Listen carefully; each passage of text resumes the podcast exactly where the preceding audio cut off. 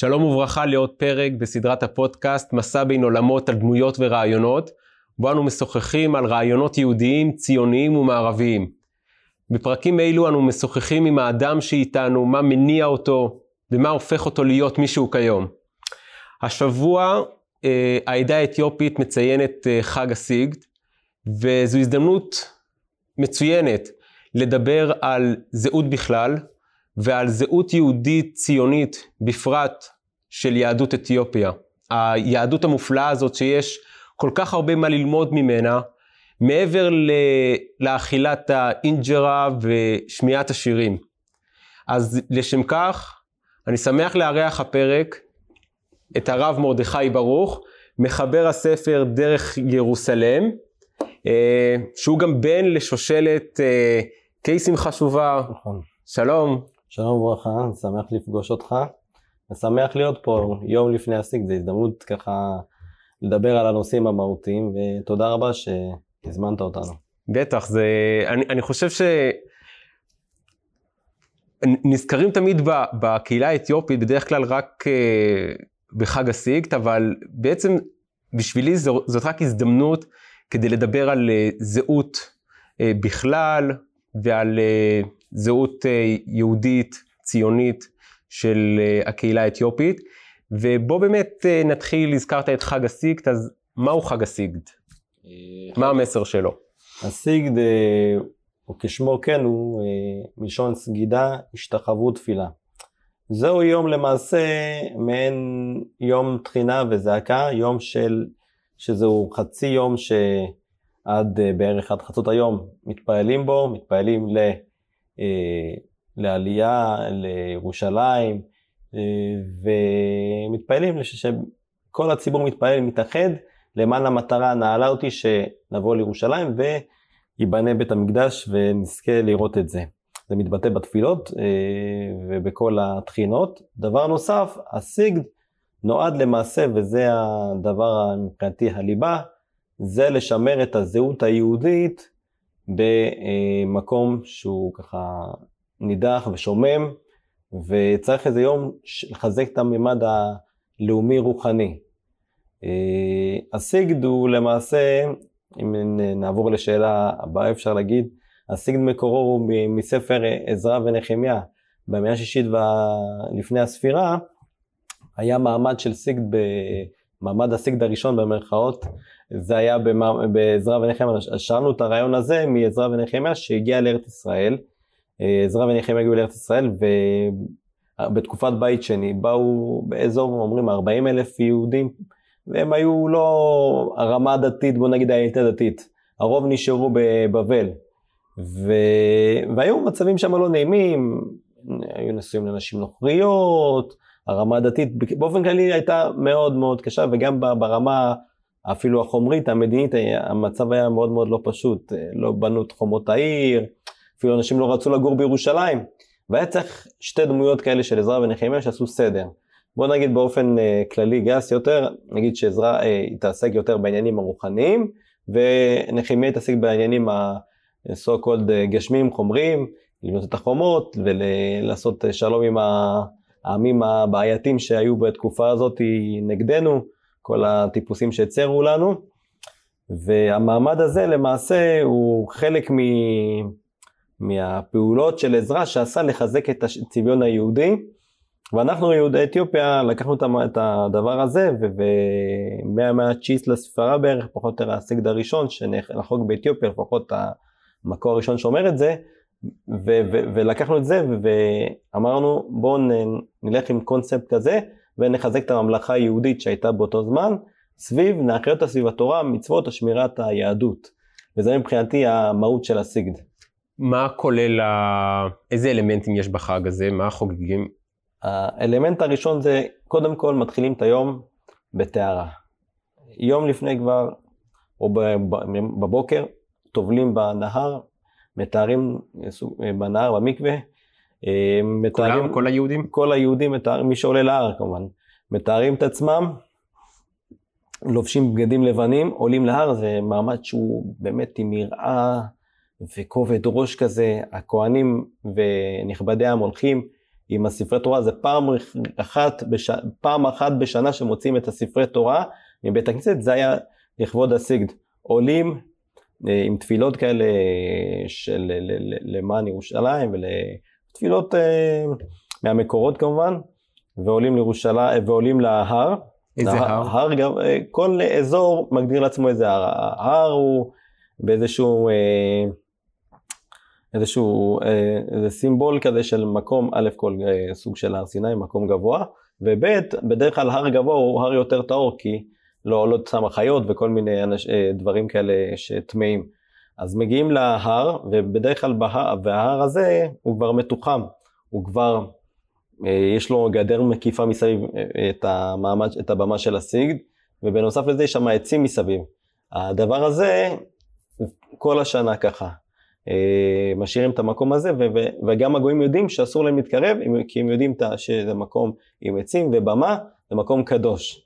אז אה, בדרך כלל עולים גם עם אבן על הראש. האבן היא, היא, מש, היא סמל כזה על החטאים שלנו ועל כל, ה, כל הפשעים שאנחנו סוחבים איתנו, אבל הדבר המעניין, שאני שמעתי באחד מהרעיונות של הקייסים, זה שכאשר מגיעים להר עם, ה, עם, ה, עם האבן הזאת על הראש, שמים אותה לא סתם מניחים את השמים אותה על החומה, כלומר, יש איזשהו, לפחות מבחינתי זה מאוד מקסים, כי יש, יש לנו לכולנו חטאים ודברים שאנחנו סוחבים על הראש, השאלה האם זה, אנחנו לוקחים אותנו למקום הזה שכאילו רק חטאים וזה, או שאנחנו בונים סביב זה איזשהו חומה ואיזה משהו שכאילו אה, לוקחים את הקטע של החטאים וכל המקום, המקום הזה של הירידה, כל אחד והעליות והירידות שלו, לצורך עלייה, כלומר לצורך איזשהו ביצור החומת היהדות שלנו. Mm-hmm.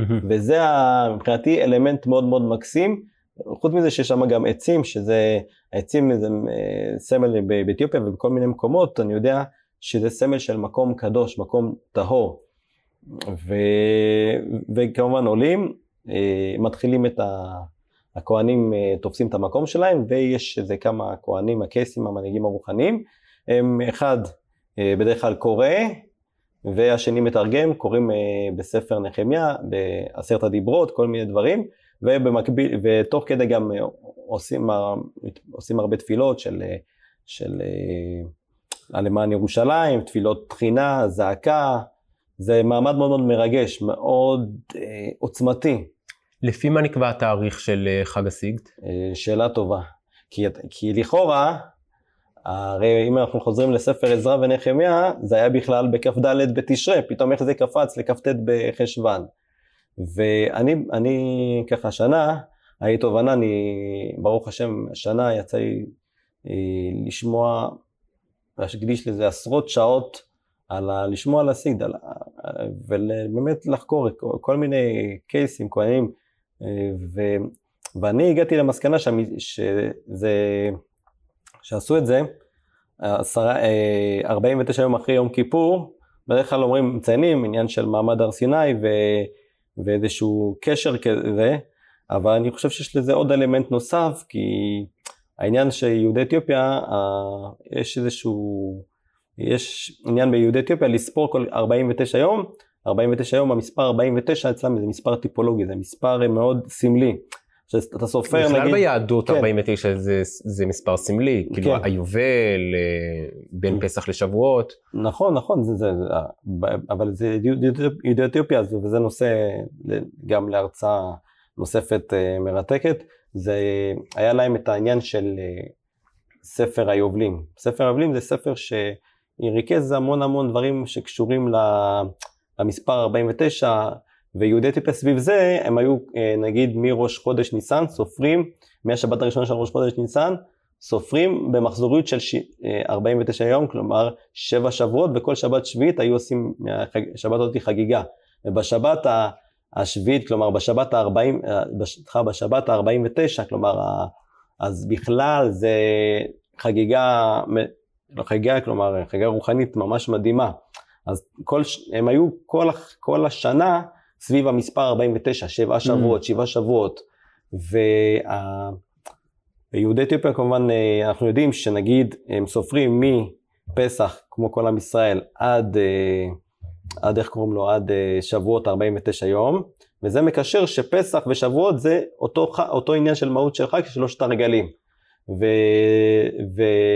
והמספר 49 מיום כיפורים עד הסיגד זה להגיד לנו שה, שהמהות של יום כיפורים והסיגד זה אותו דבר, הם, הם חד הם, כלומר וואו. שתיהם יום צום, יום תפילה ותחינה, ואני גם אגיד לך, יש עוד איזה אה, אלמנט נוסף שיש בסיגד עצמו, שגם עושים אותו ב, ב, ב, בסיגד, זה מנהג השכרת נשמות. בארץ עושים את המנהג השכרת נשמות במובן הזה שיוצאים מבית הכנסת אצל אשכנזים ובחגים ואומרים את ה... נכון. תפילת כן, תזכור. כן, תפילת תזכור. אז שם ביהודי אתיופיה עושים את זה בצורה מאוד מעניינת. אה, גם ביום כיפור וגם בסיגד, אה, לוקחים כבר, מ... אתה, אתה, אתה בא ל, ל, ל, לסיגד, א' כל עם צדקה, כדי לתת צדקה לקהילה, לעניים, והכוהנים אחראים על זה, וב' אתה מגיע עם, אה, עם גרגירים, גרגירים לציפורים.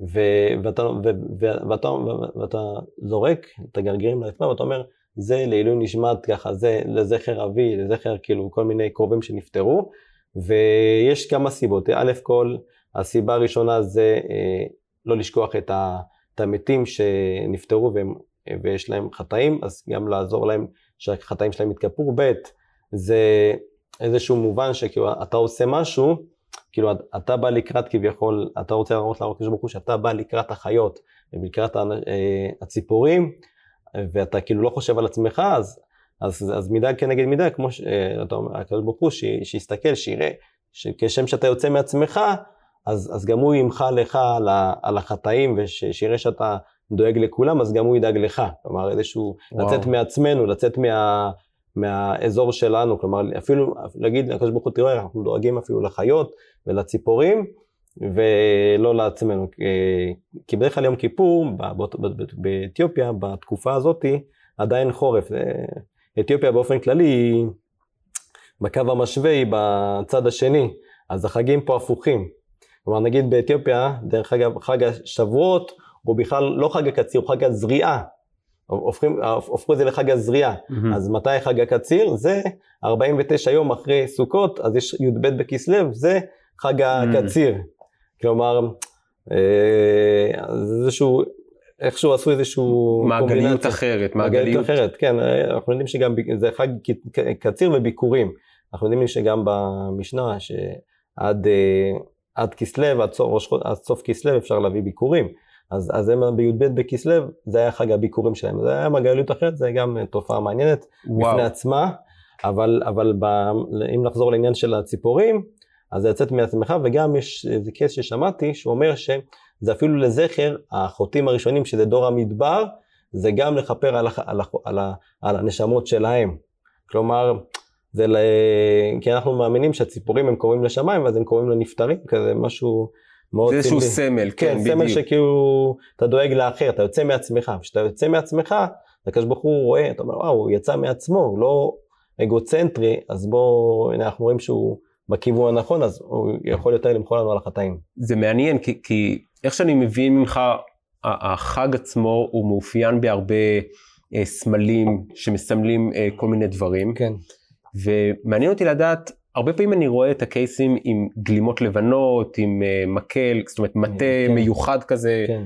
אה, מפואר, מראה מאוד אה, מלכותי. כן. יש לזה גם איזשהו אה, סמל? זה, זה מסמל משהו? אה, באופן כללי, בגדי הכוהנים, הקייסים, זה בגדים שמקורם מבית המקדש. הצניף, הצניף הלבן הזה, זה מקור מהכוהנים של בית המקדש. דרך אגב, אה, במחקר שעשיתי, גיליתי שעד המאה ה-15 היו כהנים מזרע אהרון הכהן באתיופיה, ואז הגיע איזה מלך שעשה כאוס מוחלט, קראו לו זרע יצחק, זה היה מלך גוי, הוא, הוא גמר על היהודים, כאילו עשה ממש אה, שמות ביהודים, ולמעשה הוא הרג את רוב ההנהגה הרוחנית, את כל הכהנים מזרע אהרון הכהן, ואז, ואז במהלך השנים התפקיד נפתח לכל אה, בן, אה, בן קהילה, כלומר להיות כהן, אבל זה במתכונת ה... של הכהנים של בית, mm-hmm. בית המקדש, אה, למרות שלא מזרע אהרון הכהן, אבל עדיין הוא מקריב קורבנות, והולך עם אותם בגדים. כן, הצניף. המצנפת, כן, הגלימות כן, הלבנות, כן. המטה, וואו, אז זה כאילו מסמל איזשהו, איזשהו סמל לבגדי כהונה. כן, חד משמעית. הזכרת בהתחלה שאתה בן לשושלת מפוארת של קייסים. כן, מנהיגים רוחניים. של מנהיגים רוחניים. מה היה התפקיד שלהם בקהילה? מה המשמעות של להיות בן לשושלת של מנהיגים רוחניים כל כך ארוכה? מה היה התפקיד שלהם בכלל? תוכל קצת להרחיב על זה, מה זה אומר? פעם מישהו הגדיר את זה יפה, שהוא אמר שהוא ניסה להגדיר את זה, הוא היה באתיופיה, מישהו שהוא לא מהקהילה, והוא הגדיר את הדבר הזה מאוד, מבחינתי מאוד יפה, הוא אמר שהדבר הכי קרוב שיכול ל- את ה- את ה- להגדיר את הקייסים, את הכהנים, זה כמו אדמו"רים. זה משהו כאילו, קצת נשמע ככה מוזר, כאילו אדמו"רים אה, באתיופיה, אבל זה, זה בדיוק אותו רעיון, כאילו, זה איזושהי דמות עוצמתית שהיא מדריכה את כל הקהילה, כלומר, על פיו יישק דבר. גם מי שעוסק בעניינים ה-so called יותר חומריים, יותר אה, הגשמיים, הוא כאילו, הכל כאילו, הוא נתון תחת ה... הקייס. זה לא משהו שאתה יכול אה, לערער עליו, או ל... איך קוראים לו? או לחלוק על זה. יתר על כן, לכל אחד יש דבר כזה שנקרא באתיופיה, לי, לך, לכל אחד, באתיופיה, נב סבן, זה כאילו האבא של הנפש, כלומר אבי הנפש זה כלומר מישהו שהוא האב הרוחני, כלומר אדמו"ר שאתה צריך להיות איתו, והוא דואג לך מבחינה מא' עד ת', מהלידה ועד הפטירה. גם מבחינה גשמית, גם מבחינה רוחנית? מבחינה רוחנית, כלומר, מבחינה, גם מבחינה גשמית, אם חלילה אתה מגיע לאיזשהו מצב קשה, אז הוא משתדל לעזור לך, אבל מבחינה רוחנית, נגיד אם, אם חלילה חט, חטאתי או משהו כזה, אז אני בא, מתוודה לפניו, והוא נותן לי את הדרך לכפרה, אומר לי, תצום כמה ימים, תתרום לצדקה ככה וככה, ולפני המוות, אז אתה מתוודה עליו על, על כל החטאים ש, שעשית, על כל הדברים. בחגים אתה מגיע אליו ל, ללון אצלו ולהתפלל אצלו. זה בחגים אתה חייב להיות אצלו. אה, אם חלילה הוא רואה אותך, שומע עליך שאתה לצורך העניין אה, אפילו עובד בחול המועד או משהו כזה, הוא, מזריר, הוא מזהיר אותך, הוא מתרה, הוא אומר לך, תשמע, ככה וככה, שמעתי, אל תעשה. אתה לא, באיזשהו שלב אתה, אתה לא מזלזל בו, הוא אומר לך, וזה הדבר הכי נורא, הוא אומר לך, אני כבר מסיר את האחריות שלי מעליי, אין לך אה, אב רוחני, שזה כאילו מכה גדולה ביהדות אתיופיה, כלומר, אה, זה דבר שכאילו, אם אין לך אב רוחני זה כמו יתום. Mm-hmm. אז אה, העניין הזה של המנהיגות הרוחנית, זה היה משהו שאי אפשר היה בידיו, זה, זה, זה הציר המרכזי שסובב סביב הבן אדם.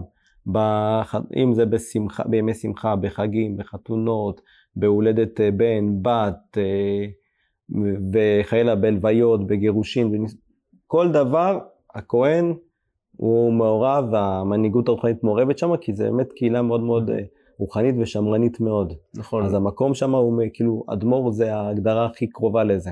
אתה מתאר חיי קהילה מאוד אה, חזקים, מאוד סולידריים, mm-hmm.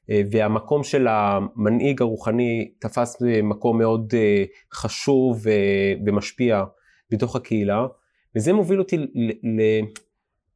למשבר של חברות שכאלה, חברות מסורתיות, שמגיעות למדינות מערביות, במיוחד היום בזמנים מודרניים, mm-hmm. שאין באמת סמכות והיא אחד הערכים הכי אה, חשובים במערב המודרני זה עליית האינדיבידואל.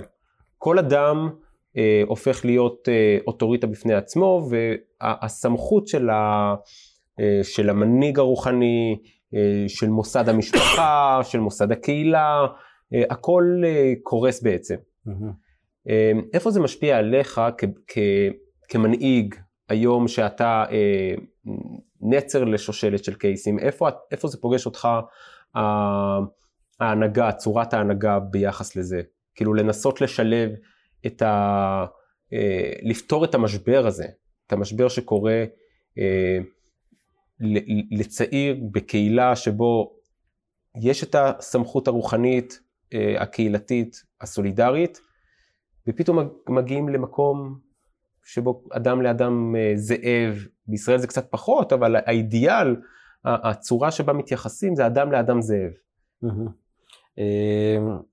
נגעת בנקודה מאוד מאוד מאוד כואבת. אה, דרך אגב, באתיופיה, בגלל שהיינו יחסית קרובים לעיר, אז התחלנו טיפ טיפה להרגיש את, ה, את העניין הזה של השפעת המודרנה על הצעירים, ולאט לאט גם קצת כרסום במעמד הכוהנים.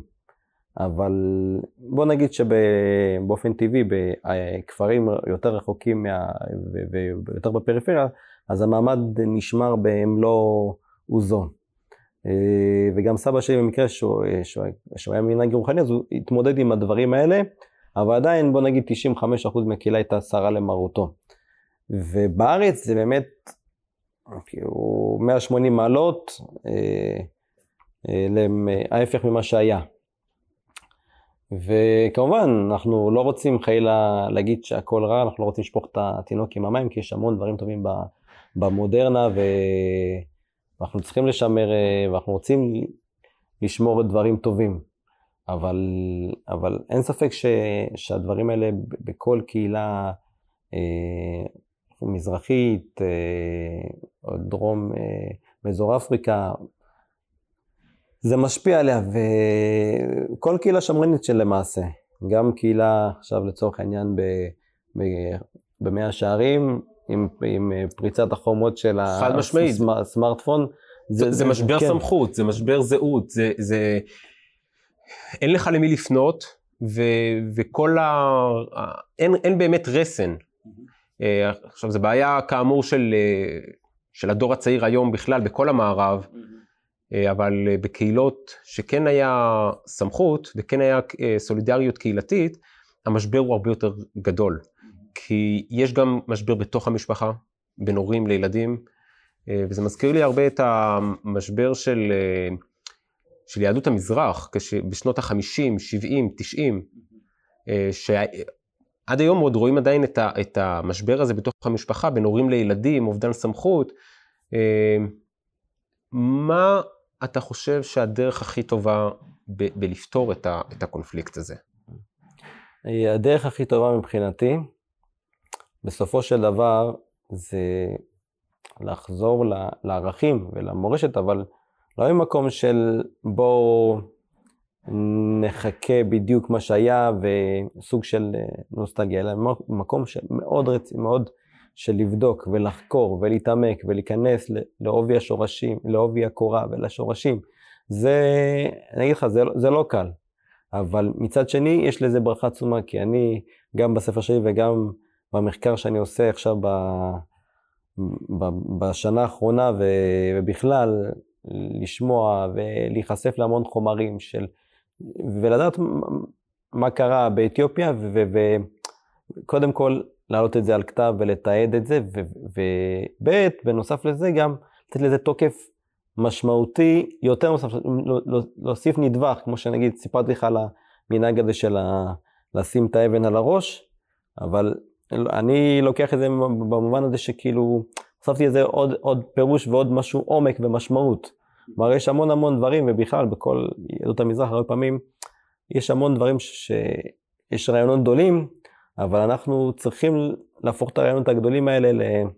לא יותר גדולים, לתת להם עוד, אה, להוסיף להם עוד קומה, וזה מבחינתי הדרך להתמודד בכל נושא, כל נושא, נגיד גם בנושא משפחתי, שהיום הכל פרוץ והכל בעייתי, דברים שפעם היו מובנים מאליהם.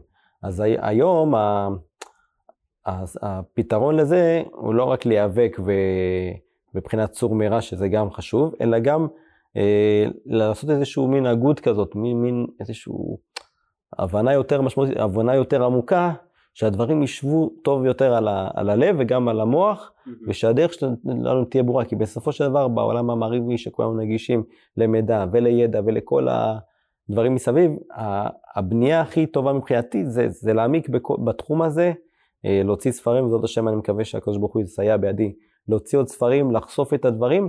ולחבר את המוח ואת הלב לדבר נוסף ולבנות אה, קומה חדשה. זה, זה מבחינתי הפתרון הכי טוב ב, ב, בדברים האלה. אם אני מבין אותך אה, נכון, זה, זה בעיקר אה, לפתח זהות ייחודית, פרטיקולרית, ואת זה להביא לחיים המודרניים. זאת אומרת, זה שאנחנו אה, חיים בעולם המודרני הזה, זה לא אומר עכשיו שאנחנו בעיבוד זהות, אלא דווקא לייחד את הזהות ולפתח את הזהות ולהבין, לפתח גאוות יחידה mm-hmm. של הייחודיות שלנו כיהדות אתיופיה, והמסר הזה הוא נכון לכל הקהילות. Mm-hmm. אם זאת אה, קהילה אה, אה, מזרחית או, או חסידית או כל אחד שמביא מכל גלות, להביא את החלק שלו לתוך המארג הנפלא הזה ש, שנקרא עם ישראל. ובהקשר הזה באמת אה, ממש התרגשתי שלפני אה, שהקלטנו את הפרק, הבאת לי מתנה את הספר שלך, שנקרא דרך ירוסלם, אני אראה את זה למצלמה, שזה מפגש עם יהדות אתיופיה דרך פרשיות השבוע ומועדי ישראל, וזה באמת מתחבר למה שאתה אה, הזכרת עכשיו, שזה לא רק אה, אה, שירים ואינג'רה, אלא גם אה, זהות, של להבין את ההיסטוריה, את השורשים, ואני חושב שהבשורה שלך היא בשורה הרבה יותר עמוקה, שבעולם הפוסט-מודרני של היום, שבו כל הצעירים אה, בכל העולם המערבי מאבדים את הזהות הייחודית שלהם, ואתה אומר, הדרך בלהתמודד עם, עם המשבר הזה, הוא דווקא בלהכיר את ההיסטוריה, שהצעיר יהיה מחובר לשורשים שלו, אה, לשורשים התרבותיים, לשורשים ההיסטוריים, ויבין שהוא חלק משרשרת הדורות, הוא חלק ממשהו הרבה יותר גדול אה, של כאן ועכשיו. הוא, יש לו תפקיד, יש לו תפקיד להעביר את הלפיד היהודי הלאה. ו, וזה באמת אה, מעניין אותי בהקשר של יהדות אתיופיה, מאיפה מתחיל, מאיפה מתחילה ההיסטוריה של יהדות אתיופיה, איך היהודים הגיעו לשם, ממתי הם התיישבו.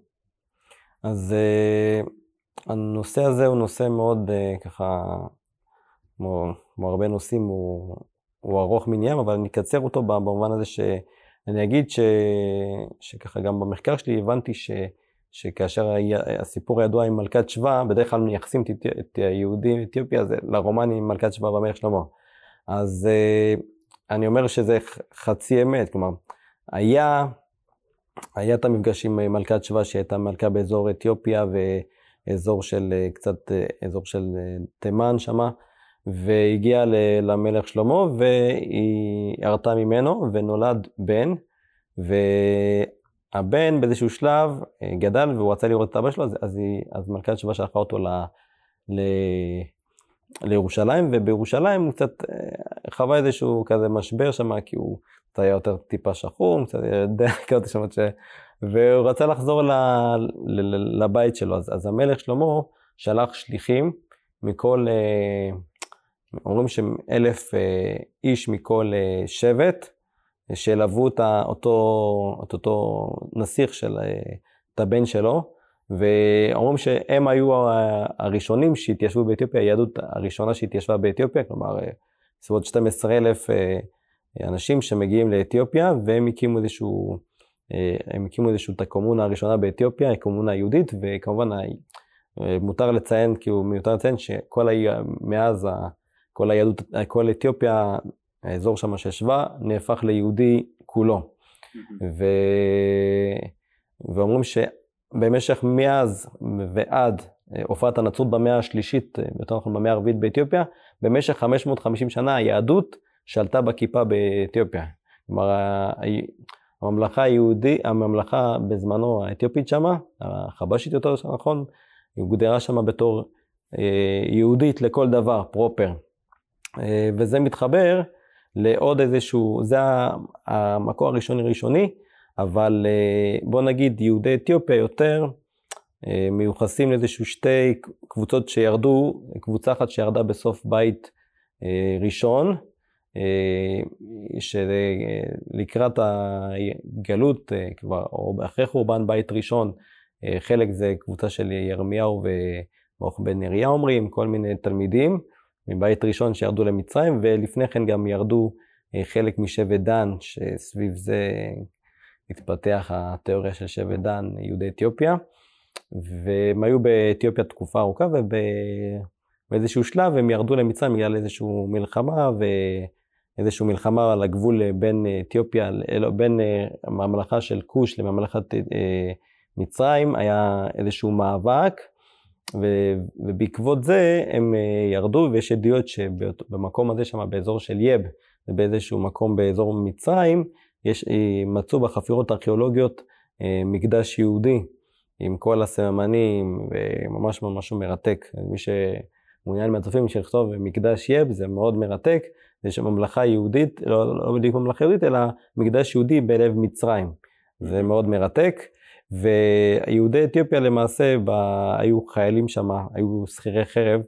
אה, אבות אבותיהם של יהודי אתיופיה היו אה, שכירי חרב באזור הזה, ואז אה, בעקבות איזשהו סכסוך, שנחשדו שהם משת"פים של הפרסים, כי הפרסים כבשו את, באיזושהי תקופה את מצרים, והם החריבו את כל המקדשים באזור יב, אבל את המקדש היהודי הם לא נגעו.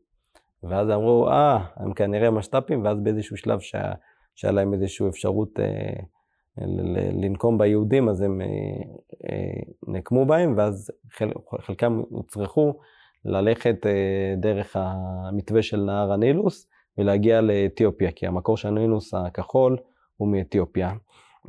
ואז שם גם הגיעו, וזה הנגלה השנייה, והנגלה השלישית, בוא נגיד, הגל השלישי שאני ידוע לי, זה היה בסוף בית ראשון, באזור 100, 30 לפני הספירה, יהודי אתיופיה היו מזוהים השלטון היווני, ואז הממלכה היוונית נפלה, אה, והרומאים כבשו את, אה, את מצרים, והיהודים מאוד מאוד היו בלחץ מזה, וחלק ברחו לכיוון, אה, לכיוון, כאילו, חלק לתימן, חלק לאתיופיה, וזה הנגה השלישית. זה פחות או יותר השלושה הדעות המרכזיות, תמיד יש עוד תיאוריות נוספות, אני אומר בסוף הכל נכון, אבל... כן, בסופו של דבר מדובר, על, מדובר על גלות מאוד אה, ארוכה ומאוד אה, שורשית, אמ, ואיך שאתה מתאר אותה גם די משגשגת לאורך כן. ההיסטוריה, אמ, וזה אולי יכול להסביר איך, איך היהדות הזאת לא נטמעה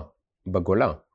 כי הם שמרו, איך שאני מבין ממך לאורך הפרק, הם שמרו על כל כך הרבה סממנים שיזכירו להם את ירושלים, שיזכירו להם אה, מאיפה הם באו, והם כל הזמן היו בציפייה וחגגו את זה, ותפילות, ואירועים.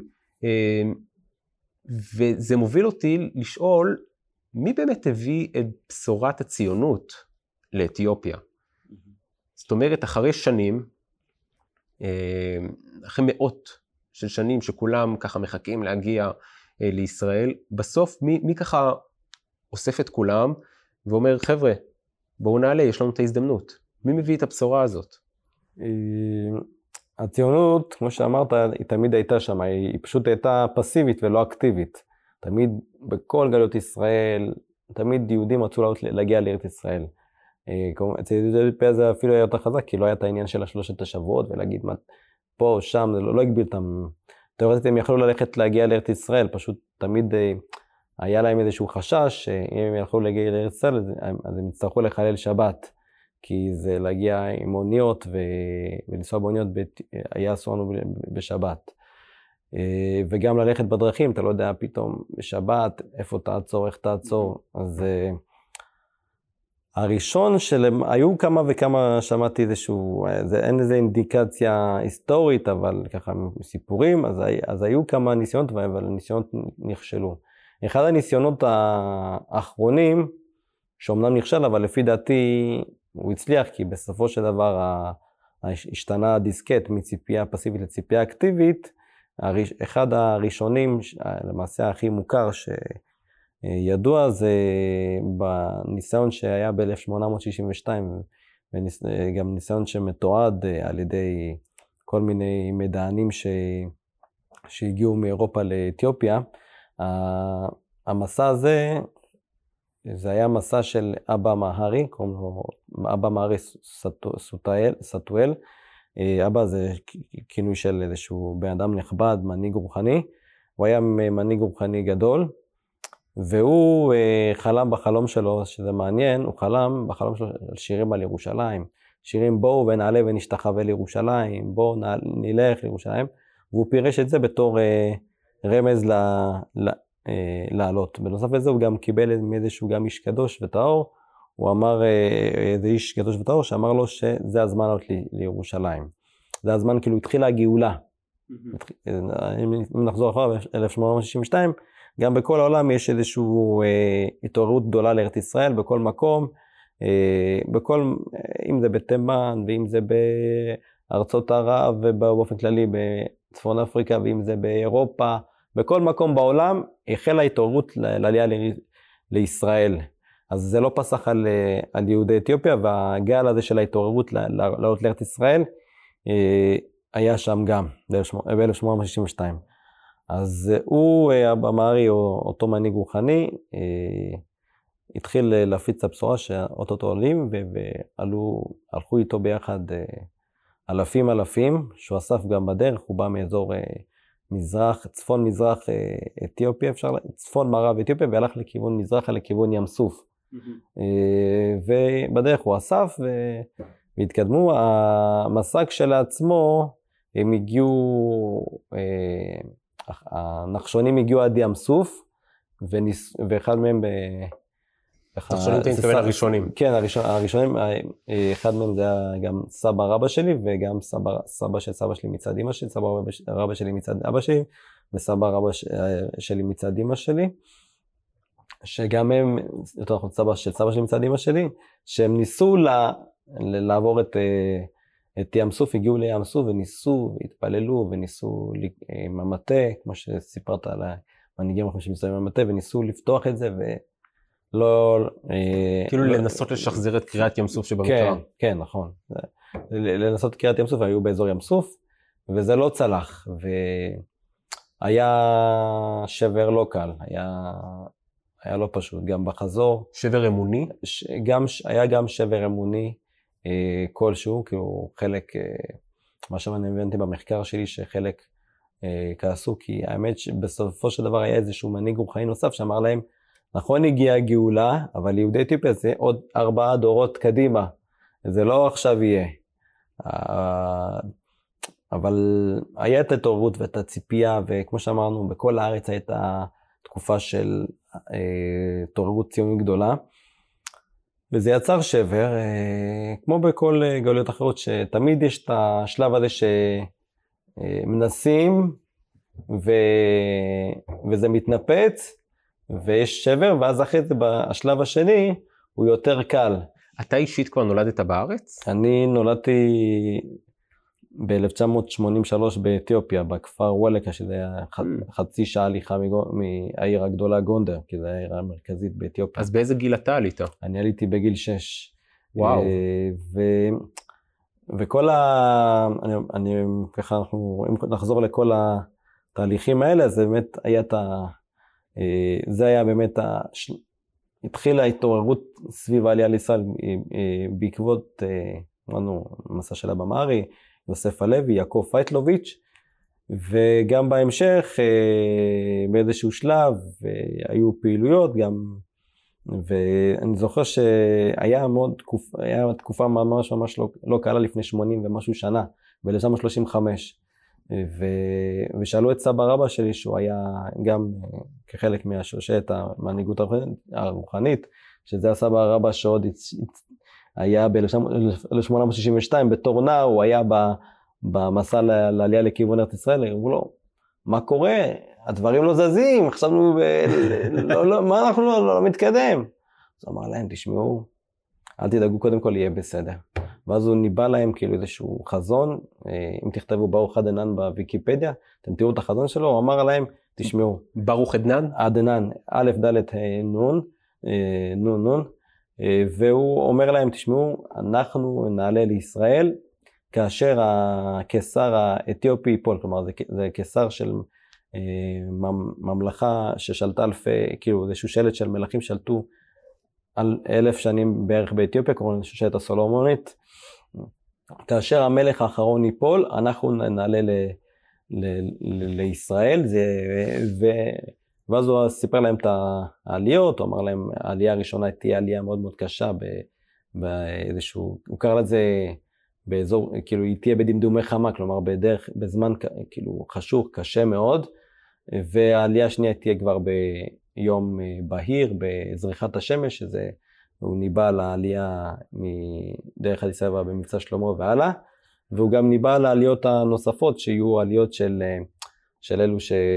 שארית יהודי אתיופיה, שיבדקו אותם אה, וואו. מאוד מאוד, אה, והוא ככה מאוד מאוד, והדבר הזה מאוד מאוד החזיק אותנו בגאות המשפחה שלי ובכלל את כל הקהילה, כי הם כי פתאום מישהו אמר להם את התהליך שהם יעברו, כלומר זה כמו שנגיד לצורך העניין בן אדם רווק, בן 20 לא מצליח וזה, ו-25, 30 לא מצליח, ואז יבוא איזה מישהו אל תדאג, אתה תהיה נשוי, נכון, אמנם בגיל 35, אבל ככה וככה וככה, ויגיד לו, יהיה לך ככה וככה ילדים, אז כאילו, הוא עשה להם איזשהו סדר ככה. שהם הבינו שהם לא סתם אה, אבודים. כן, שלא אבודים ושלא...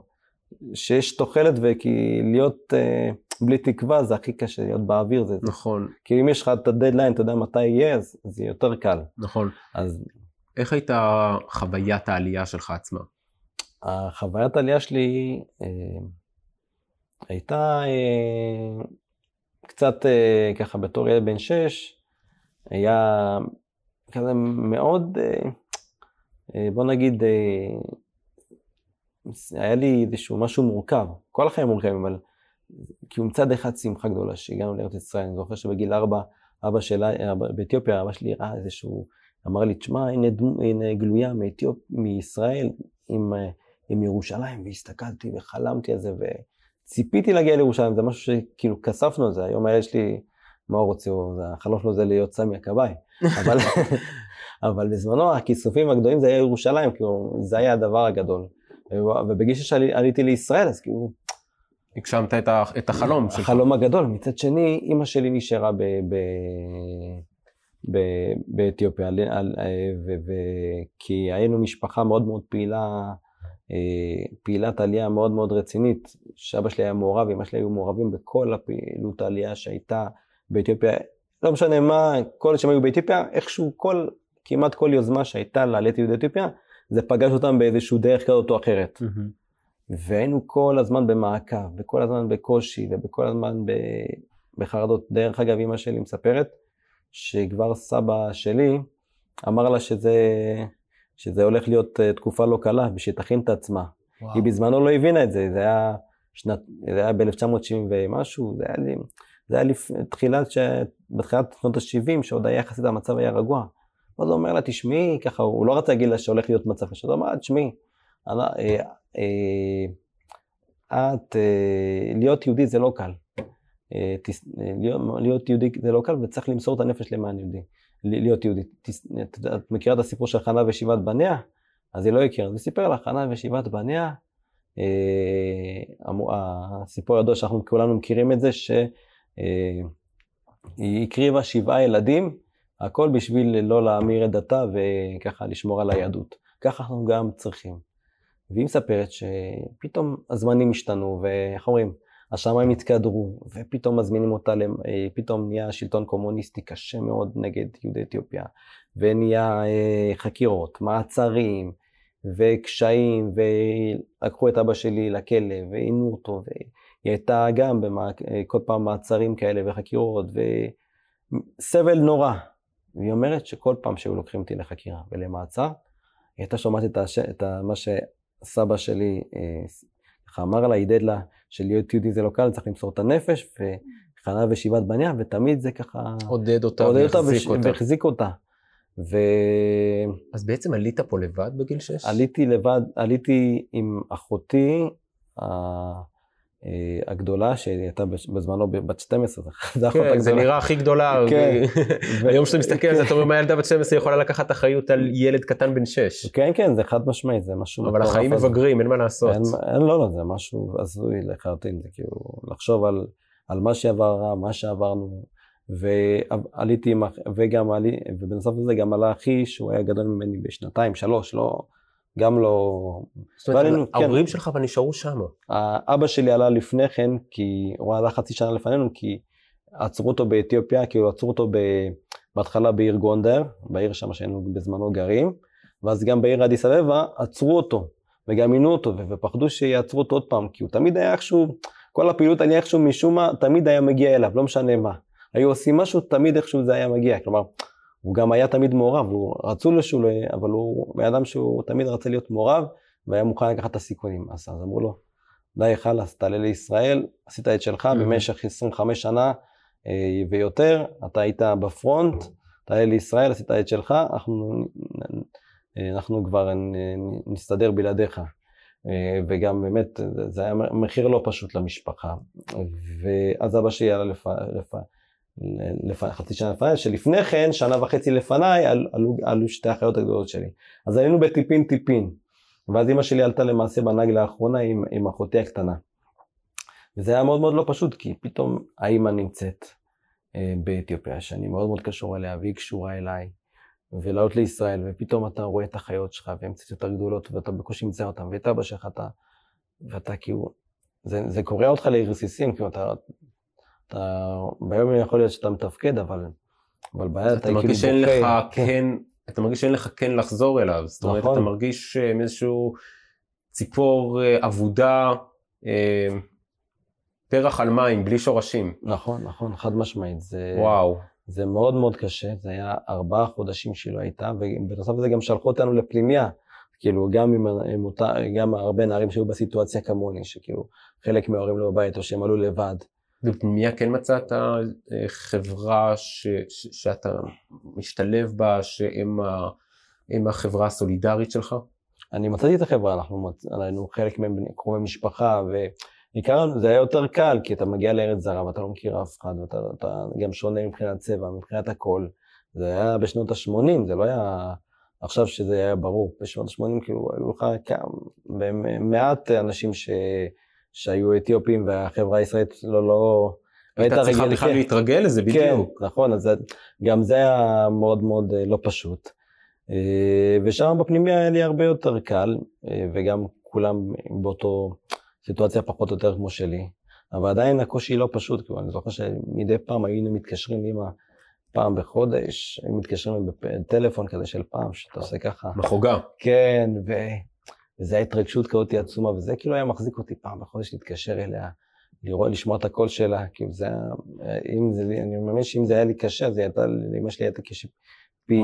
פי 20. זו- אמא שלי מספרת שהיא הייתה ישנה עם הבגדים שלי כדי להריח את ריח הגוף של הילדים שלה. וואו. כאילו, הדברים לא פשוטים, זה היה הקרבה מאוד מאוד לא פשוטה.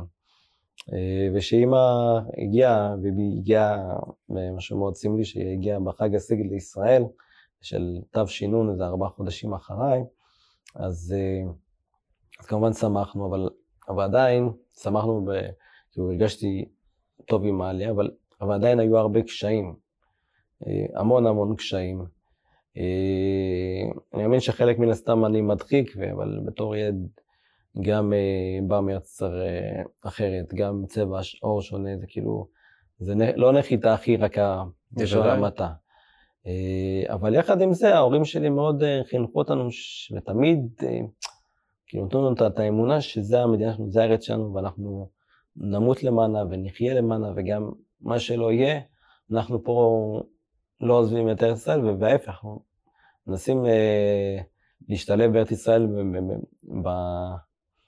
בצורה הכי טובה. זה- אז אתה יודע, לפעמים אתה לוקח את ההשתלבות הזאת ואתה מנסה לשמוע שיר ארץ ישראל, ואתה רואה שזה לא הכיוון, כלומר, לפעמים זה, אתה יודע, זה... נכון, כי גם, הדחיפה אותי...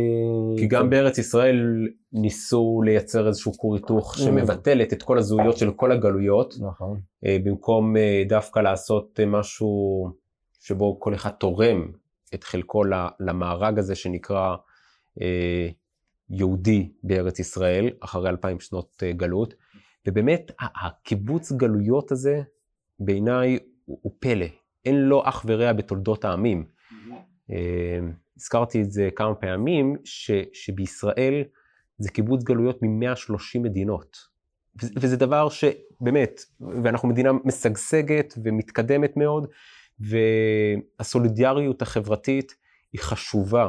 היא חשובה כי הדרך בלבנות אה, מדינה משגשגת, זה כשיש אתוס לאומי חזק ומשותף לכולם. וזה יכול להיבנות, הדבר הזה רק כשכל אחד מביא את החלק המיוחד שבו, הייחודי שבו, לתוך המארג הזה שנקרא עם ישראל בארץ ישראל אחרי אלפיים שנות גלות, וזה באמת פלא. ומה אתה חושב, הבשורה, הבשורה הרוחנית של יהודי אתיופיה לחברה הישראלית היום? מה, מה הייחודיות שאתה רואה בה? אה, אני, יש המון דברים מלבד ה, המידות הנעלות, דברים כאלה, כך ש... נכון, כי... כן.